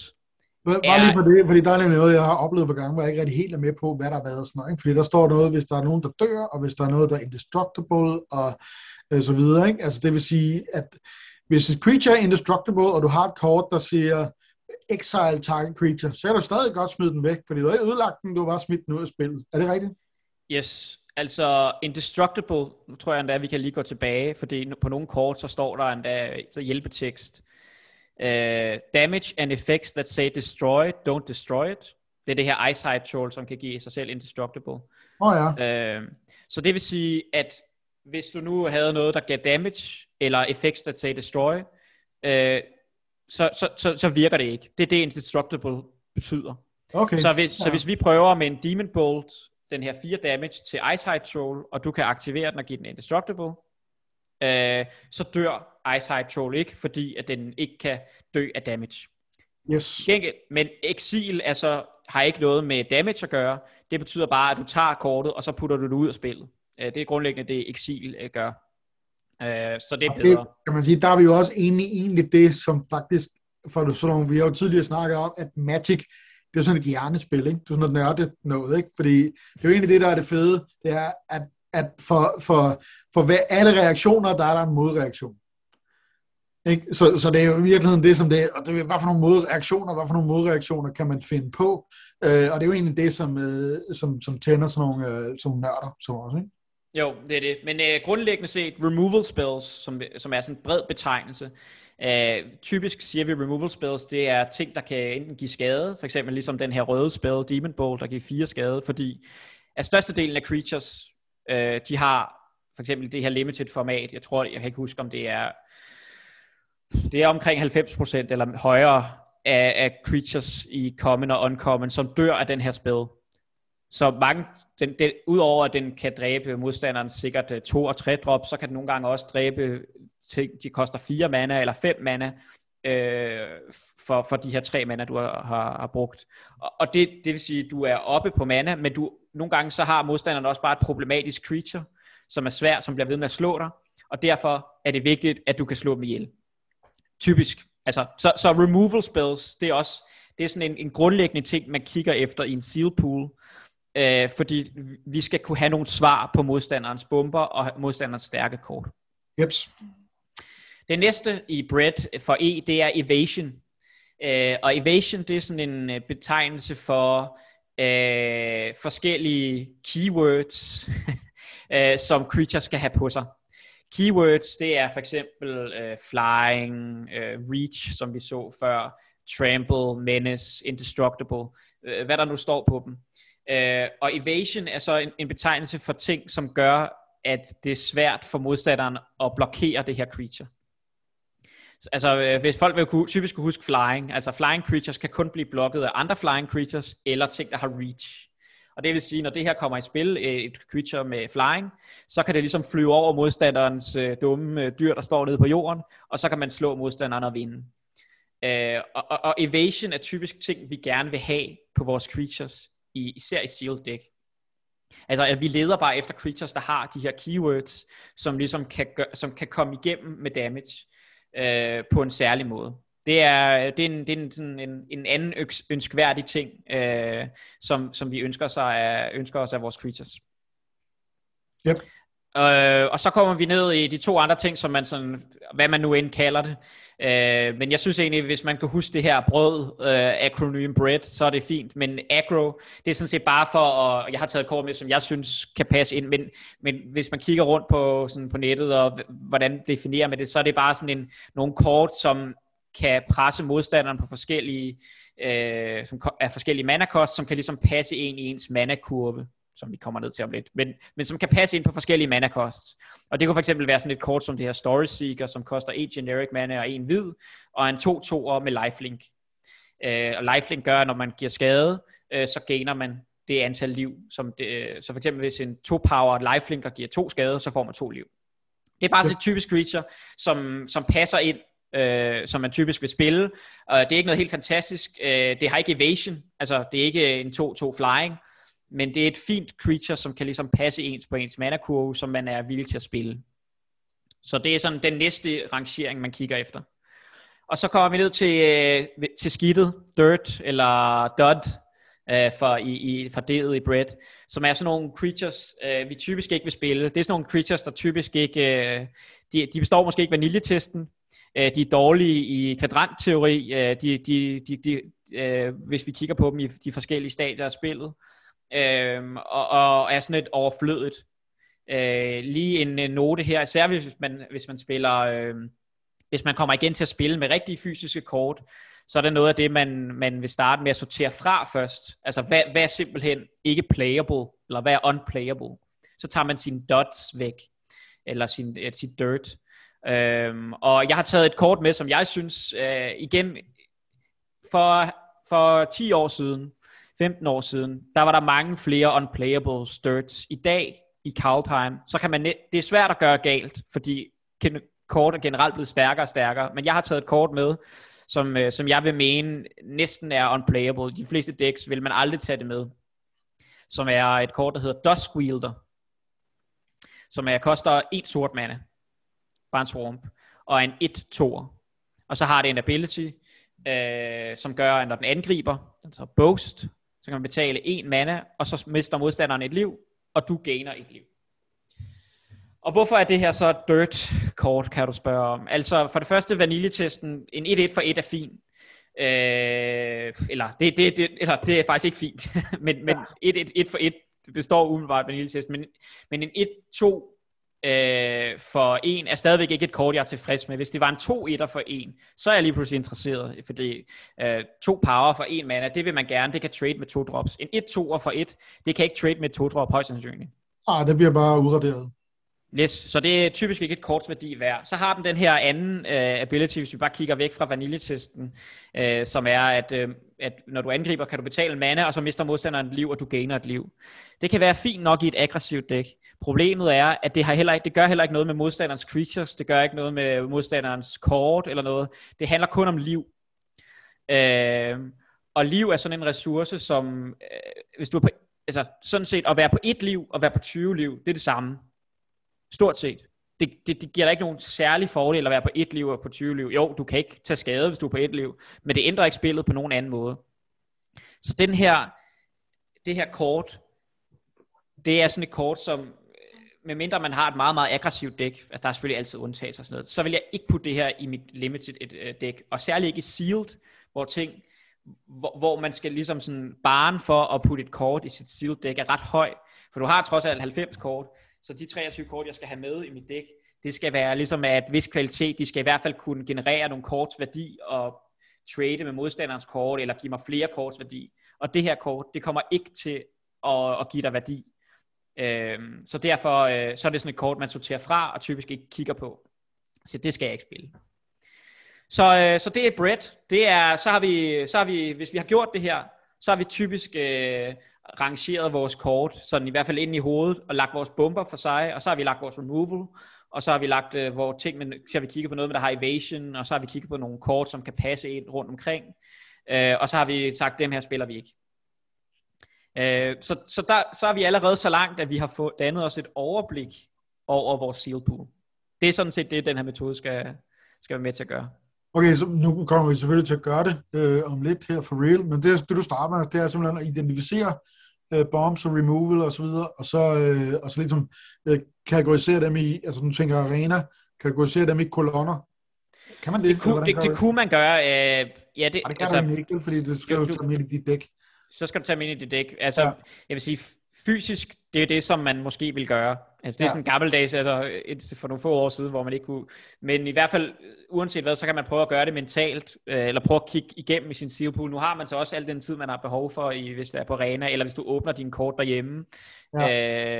Øh, eller hvis man kaster sig ud i Magic Online, hvor man også skal spille sealed. Altså, så har du sådan set al den tid, du har brug for til at kigge i dit, i dit sealed deck, øh, for at prøve at, at, at finde ud af, øh, hvad der er hvad. Yes. Men øh, det er sådan et, hvis vi, hvis vi starter med bread, så, så kommer man ret langt. Altså så har, får man et godt overblik. Og så er der andre variable, som jeg vil nævne, øh, som er for eksempel, hvor mange creatures har man. Altså grundlæggende set, som jeg også lidt har nævnt før, så handler Limited om creatures. Det er, yep. det, der, det, det, det er den primære type permanence, som man vil se i spil. Det er det, der skal ned og blokke, det er det, der skal ned og angribe, øh, og dem vil vi gerne have nogle stykker af. Øh, så er der sådan noget, som, øh, som man kigger efter, som man typisk kigger i sin seal pool, når man åbner den. Det er, har jeg fixing? Fixing er et ord for ting, spells eller lande, der kan generere flere farver af mana. Så hvis man har fixing, for eksempel et kort, et grønt, det, det er typisk noget, man finder i grøn eller hos artifacts, så kan man for eksempel generere øh, flere farver.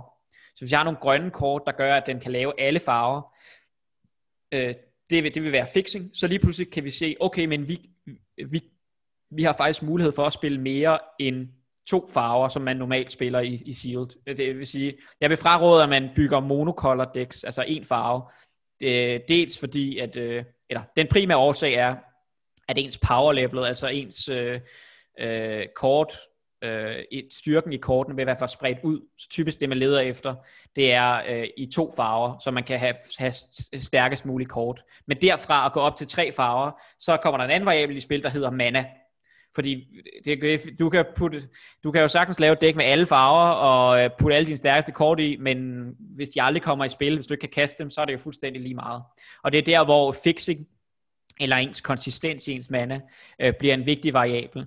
Fordi hvis vi har fixing i vores seal pool, hvis vi har nogle kort, der gør, at vi kan lave flere farver mana, så lige pludselig, så kan vi, så kan vi spille flere af vores kort. Øhm, og her kommer der endnu et Magic-ord ind, øh, som hedder at splashe.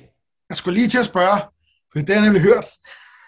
Ja. Og for lige snakke, er det, er det splashable? Ikke? Og, og hvis jeg bare lige skal blære mig lidt med en lille smule viden, som jeg... Måske tror jeg har fået rigtigt, ikke? Så er det simpelthen, hvis nu forestiller, som du lige sagde, at vi har et, et dæk med, med to farver i, men du har lige øh, du ved, et enkelt sort kort, eller et eller andet, som lige gør noget særligt godt i en eller anden kombination, whatever, du ved, der er lidt øh, i gråzonen, ikke? Men et eller andet, du tænker, at det her, det her enkelte sort kort, det giver god mening. Hvis du så har nogle andre kort, som netop er det der fixing, øh, men også, hvis jeg har forstået det korrekt, ligesom kan en grundlæggende ting, som passer i ting i, ind i dit dæk, men så også kan det her fixing, jamen så har du mulighed for lige at splashe med at, at, at kunne smide et sort kort, som ellers falder lidt uden for, hvad du ellers kan kaste i dit dæk. Er det, er det korrekt? Jo, altså øh, man, jeg tror, hvis jeg skal definere splash, så er det typisk, at man spiller et til tre kort af en tredje farve i et to-colored dæk. Hvis vi kommer op og spiller fire, eller fem, eller seks, eller syv af et kort, en tredje farve, så vil man sige, at man spiller et trefarvet dæk. Sige, men, til, hvad sagde du? et til to eller et til tre? Hvad sagde du? et til tre kort. et til tre kort er en farve, som man ellers ikke har i dækket. Så, er ja, det så, så vil jeg sige, så er vi ude i et splash. Okay. Og, øh, og for at man kan splashe, eller grund, øh, måske bare starte med, hvorfor vil man splashe? Altså, i, i Limited, øh, så kan der være forskellige årsager til at splashe, men den primære årsag vil typisk være power level. Altså, du har alle dine bedste, øh, du, har, du har en kæmpe rød bombe, du har en eller anden stor rød drage, hvad ved jeg. Men alle dine andre røde kort, det er sådan set også det, jeg har skrevet, som er en, en, en variabel, hvor meget har man af forskellige farver. Du har ingen andre røde kort. Altså, du har, du har, nogle, du har kun åbnet fem, seks andre røde kort. Alle dine andre halvfems kort er i andre farver. Det vil sige, det er meget svært for os at, at kunne spille den her store røde drage. Til gengæld har du rigtig mange blå og grønne kort, øh, og de er gode. Du har gode creatures, du har en god, øh, en god fordeling af, af spells. Men du vil gerne spille den her røde drage. Det man så gør, det er, at man kan sige, man kan splashe den i, i dæk. Øh, og det vil man gøre, fordi det er et stærkt kort. Altså det vil være den typiske årsag til, at man splasher. Det er, at det er, den har et højt power level.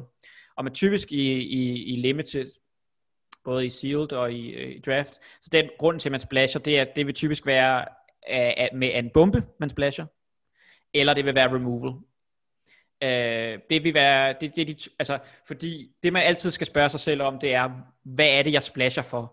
Hvis du allerede har øh, syv removal spells, og du putter en ekstra removal spell ind, så, op, så det, det, det, det, det er jo det der er negativt, øh, det der er negativt ved splash, som vi, vi kan tale meget mere om, men det er, at det øh, gør din mana-base mindre konsistent, typisk.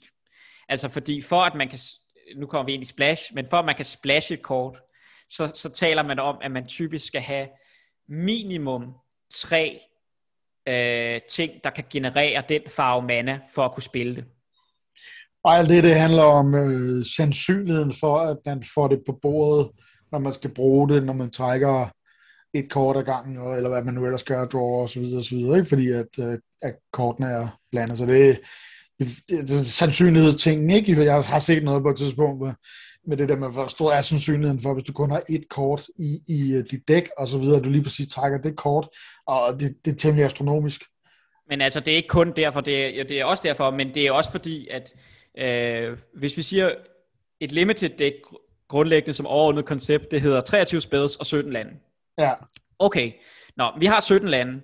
I, i typisk limited dæk, for at din mana skal være konsistent, altså det, det er en ratio, der hedder toogfyrre komma fem procent lande til Øh, til spells, ikke? Så, så toogfyrre komma fem procent af din, øh, af din, af din lande, det er øh, af, af, din, af, af din kort i dit dæk, det er lande. Det, det er den ratio, cirka fyrre procent, og så siger man i limited toogfyrre komma fem, det er sytten. Okay, hvis vi tager det, så vil man i et limited dæk typisk have det sådan, at man minimum skal have otte øh, af, af, af noget, der kan generere den primære farve, man spiller. Så hvis vi nu spiller sort, og, eller undskyld, lad os tage et eksempel før, vi spiller blå og grøn, så skal vi gerne have noget otte grønne, og vi skal gerne have øh, otte blå. Og den, den, den sådan helt basale måde, man gør det på, det er, at man putter otte forest i, og otte islands. Det, det, det kender folk. Så har, ja. vi, øh, så har vi seksten kort i vores dæk. Øh, og så har vi kun et land tilbage. Øh, men du vil jo også gerne spille din røde drage, og der skal du have tre øh, røde sources for at splash den øh, sources. Det er et andet udtryk for ting, der kan generere den mana. Ja. Så du, men, men du har kun et land tilbage. Så hvis du kun putter et mountain i, øh, som kan generere rød, øh, så har vi en dårlig mana-base. Det, det er så, altså, så, så er det meget usandsynligt, øh, at du vil kunne kaste øh, de kort, øh, hvis vi ikke har noget andet fixing, der hjælper os på en eller anden måde ved at lave vores mana bedre. Ja, man kan sige, enten så får du landet og ikke dragen, eller også får du dragen og ikke landet, øh, og så videre, ikke? Jo, men så ender det også med, at du trækker dit mountain, når du har brug for din island til at spille dit to-drop, ja. øh, og øh, dit, dit blå to-drop. Så, så i limited, øh, otte er sådan minimumsgrænsen. Vi er ikke glade, altså... I, I Constructed, der kan man lave perfekte mana-baser, og Limited, der, der klarer vi os med sådan, det, det er sgu ikke særlig fedt, men altså, man, man klarer sig, og, og der har man typisk en, det, der hedder ni otte mana-base, Altså man spiller ni af en eller anden af for eksempel ni islands og otte forests. Og det, det er sådan acceptabelt. Det vil mange limited decks have, fordi de ikke har sådan lande, der kan lave to farver. Men det er lige nok til, at man sådan, sådan til sidst set sådan typisk trækker det ene eller det andet. Nogle gange så trækker man kun alle sine blå og ikke sine grønne, og så, så er det sådan, det er. Det, det er sådan, Magic er. Men, ja. øh, men, øh, men mana-base og konsistens, øh, det, er en, det, er en, det er også en, en vigtig, øh, et vigtigt element af et dæk. Nå, nu kom vi ud af en, et sidespor, men det, mana er virkelig...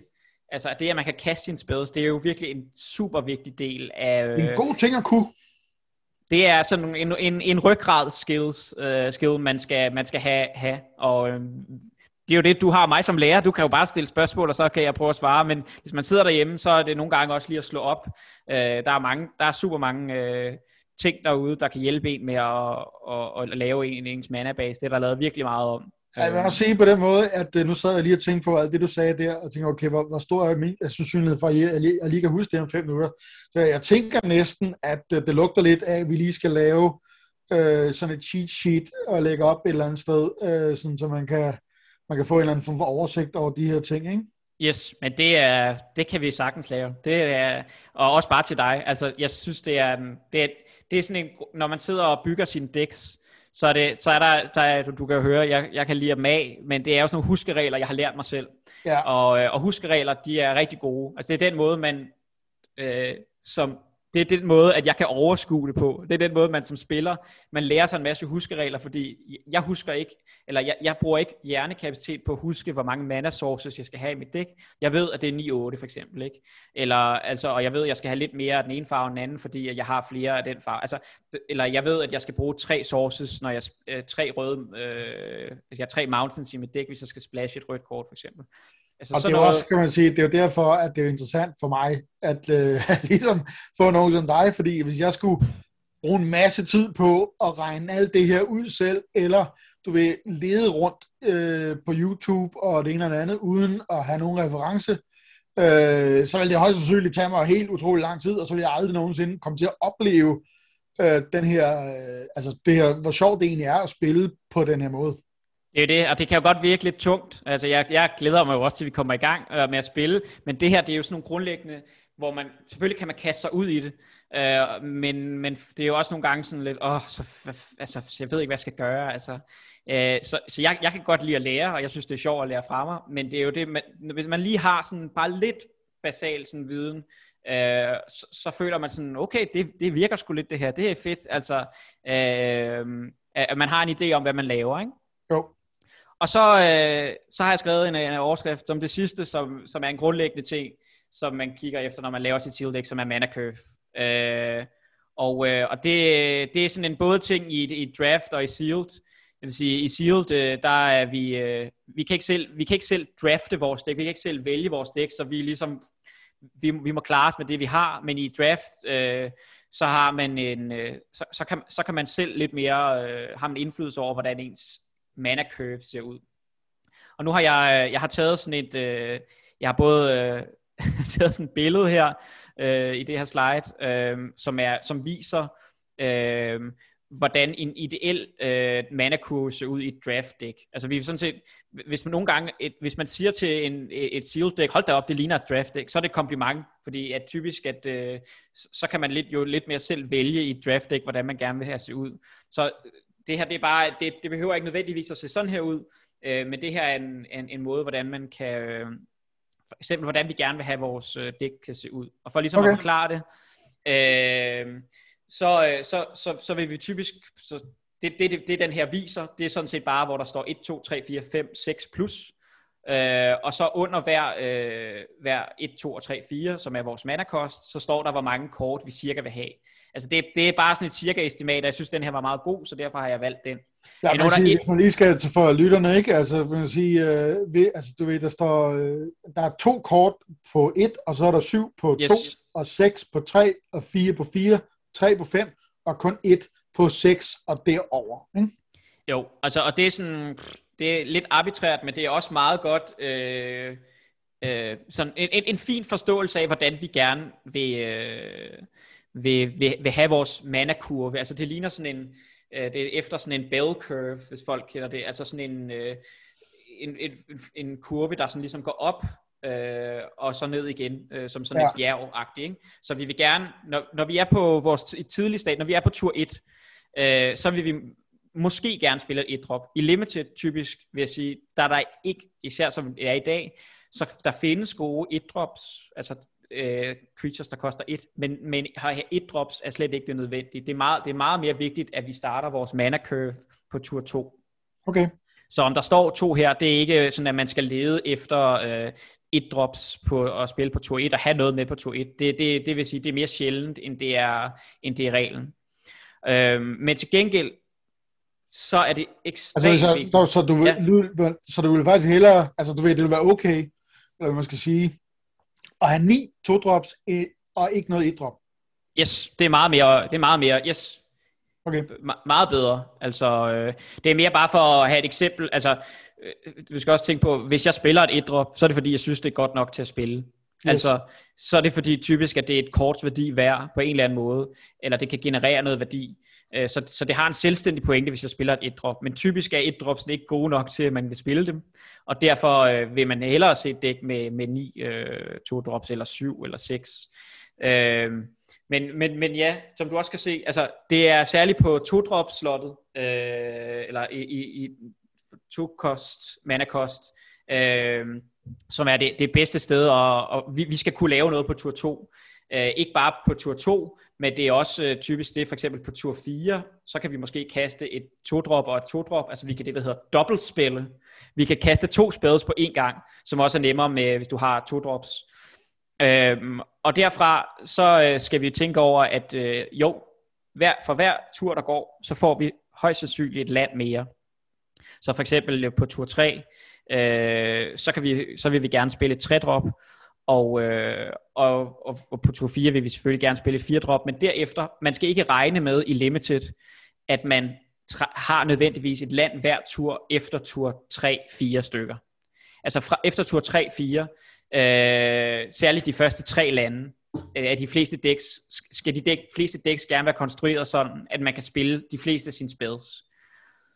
Det er derfor, at der kun står, at man skal gerne have et øh, kort, der koster seks eller mere. Det er selvfølgelig en huskeregel, hvis du har to kæmpe store, hvis du har to komaer, som vi så før, så vil jeg ja. spille dem begge to selvfølgelig, og andre, altså, men, men det er mere for at sige, hvis du har en åbningshånd, som jo er syv kort, og du starter med fire og fem drops og et seks drop øh, og to lande, jamen altså, det er ikke en hånd, der gør noget.